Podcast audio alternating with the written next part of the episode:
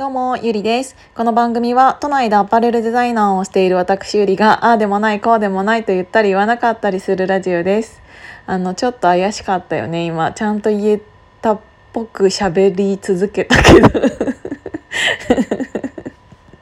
なんかね、えっ、と、昨日かな、一昨日かな、えっ、と、邪魔な嫉妬を排除するっていう題名で、あの、アップさせていただいたこのヒマラヤさんがあるんだけど、うんと、それの時に話した内容をちょっと詳しく話そうかなって思いました。えっ、とね、うん、私が、えっ、と、専門学校に行った時に、あ、行ってた時、通ってた時、うんあちょっと待って。ちょっと前の話からすると私高校生までは本当にあの人生やる気がなくて。人生やる気がないっていうのはどういうことかって言ったらもう私小学校の時からあのアパレルのデザイナーになるって決めてたんですよ。だから何も疑いがなく普通に高校なんて行かずにそのまま専門行きたかったんだけどお母さんがどうしてもこれは親孝行だと思って高校に通ってほしいって言われたからじゃあ分かりましたと。あの高校は通いますがこれは親孝行として通いますって言って何様って感じなんだけどあの私はもう高校なんて行かずに専門学校であの直接行きたいぐらい、えっと自分でしたいことっていうのがブレずにもう小学1年生ぐらいから決まっていたからこそ、えっともう直接なんていうんだろう国数理英社とかなんかいらん勉強はしたくなくて興味もなかったしだから、えっと私はそのまま専門で知識を学びたいっていうお話だったんだけどお願いだからゆりと。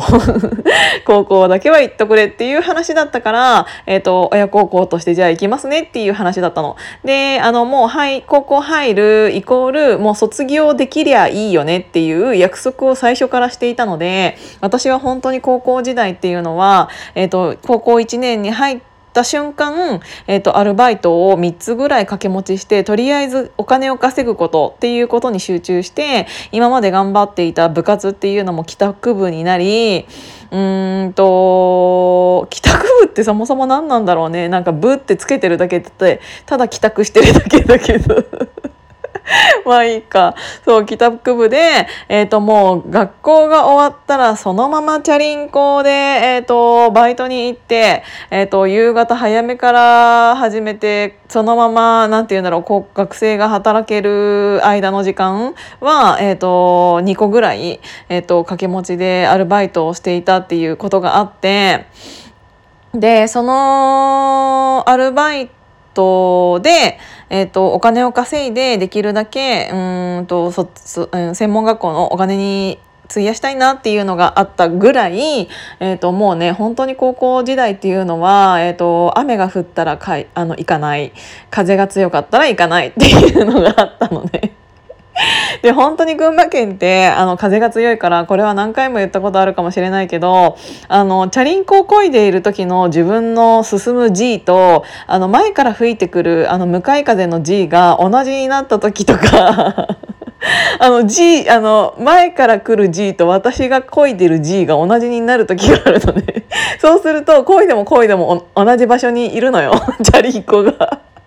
っていうのがあのこれ群馬県あるあるかもしれないんだけどあの群馬県だと結構頻繁に起こっていてっていうぐらい風が強い時とかあったから、あのー風が強い日はお休みでっていうのもあったぐらいもう本当に最低あの最低日数だけしかあの学校にも行かなかったしっていうぐらいの日だったのね。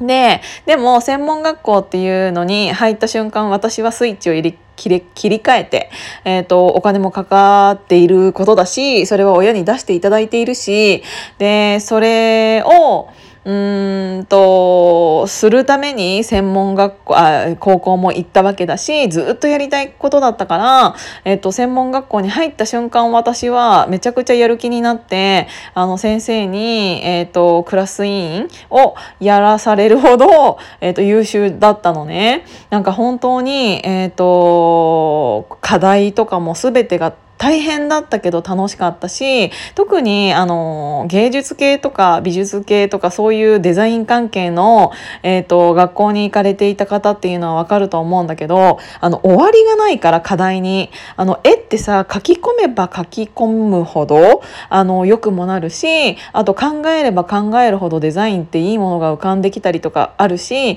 なんか終わりここで終わりみたいなのがないのね。だから時間をかければかけるほどいいものができたり時間をかけて考えれば考えるほどあと新しいものを作りたくなっちゃったりっていうのがあったからもう本当に忙しい日々を、えーと、向かって得ていたんだけど送っていたんだけどでもそれがすごく楽しかったの。でやればやるほど成績もどんどんどんどん上がっていったんだけど成績がめちゃくちゃ上がった時に私が2チャンネルに書かれたの。えっ、ー、とゆりちゃんあえっ、ー、と M 下 Y りって書かれたんかな？が、えっ、ー、と最近成績がめちゃくちゃ良くなったのは、えっ、と何々先生とできてるからだっていうのを、えっと書かれてそれが2チャンネルにバーンって出たのね。でまあまあ有名な専門学校だったからそれが結構教員会議教務会議？にえっ、と先生も吊るし出されてこれはどういうことだって先生も呼ばれて。で私はそんなの全然身にも身も蓋も何？身も蓋もないってちょっと使うところ間違ってるよね。あの全然焼け石に水焼け石に水も間違ってる。全然あの知らない。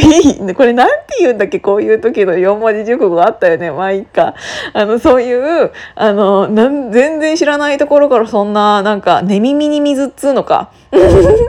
寝耳に水だったから、えーと、私はどういうことってなったんだけどで先生から私も呼び出されて今までの課題全部持ってきてくれって言われてで私が今まで提出した課題をもう一回て先生に提出してちゃんとこの子あの他のあの教職員の方にその先生が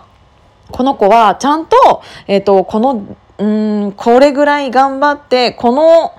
うんと作品だからこの点数を上げてるんだよっていうのを職員会議でちゃんとみんなにあの全ての先生に私の課題をもう一回提出してっていうのをやらされたるぐらいちょっと大きいことになってしまったのね。その時在籍している友達には一人も言ってないからこんなことが起こっていたなんて誰も知らないと思うんだけどっていうぐらい私が2チャンネルで叩かれてそれが教,、うん、教務室とかなんかそういう学校内でも問題になってもう一回私は提出課題を提出させられたっていうぐらいなんかあの私は本当にちゃんとそれを頑張ってあの努力してその成績になったにもかかわらずなんか少なからずそうやってなんか邪魔をしようとする人っていうのがえっ、ー、といるんだよ世の中には。なんかあのちゃんと本当に何て言うんだろう。うんなんか何から話したらいいかな。うーん。女なんか自分の得意分野を使って、えーと、成績が上がるように仕向けるっていうのも生きていく上で重要だと思うからなんか例えば男の先生にあの女という何かを使ってあの成績を上げてもらうってあのそれはそれで一つの生きていく知恵なんだなとか力なんだなっていうのは今だから思うんだけどでも私はそういうやり方ではなくってちゃんと自分の、えーと、力というものを、うん、見てもらいたかったからこそ、えーとそういうやり方はもちろんしてなくってだから、えーと、課題とか頑張っていたのになんか頑張れば頑張るほどそうやって、えーと、足を引っ張るようなことをする人っていうのがこんなになんかうんしかもなんか名前が出ないところでやられるんだなとかでそれを知ってている人というかそれを書いている人ってそういう情報を知っている人だから近しい人に決まってるじゃないですか。だから私の前で仲良くしている素振りをして、えーと、裏でそういうことを、えーと、やっている人っていうのって世の中には本当にたくさんいてであのそういう人とうーんまあ別に付き合っていかなくてもいいから別に私はそこら辺でパンってシャッターを閉じることはできるけどうんとどんなんか頑張れば頑張るほどそうやってで目立てば目立つほどうんと周りで邪魔しようとする人っていうのは、えーと、自分の周りにいないことはなくて。でもそれはいつでもそうなんだけどでもそういう人が、えーと、現れた時に、えーと、それでも自分は、えーとこれをやってますっていうものをちゃんと持っていく持っていることっていうのはすごい大切なんだなって思ってそういうこともありましたっていうことがちょっとあの話したかったので今日はお話ししてみました。今日も聞いていただいてありがとうございます。じゃあまたね。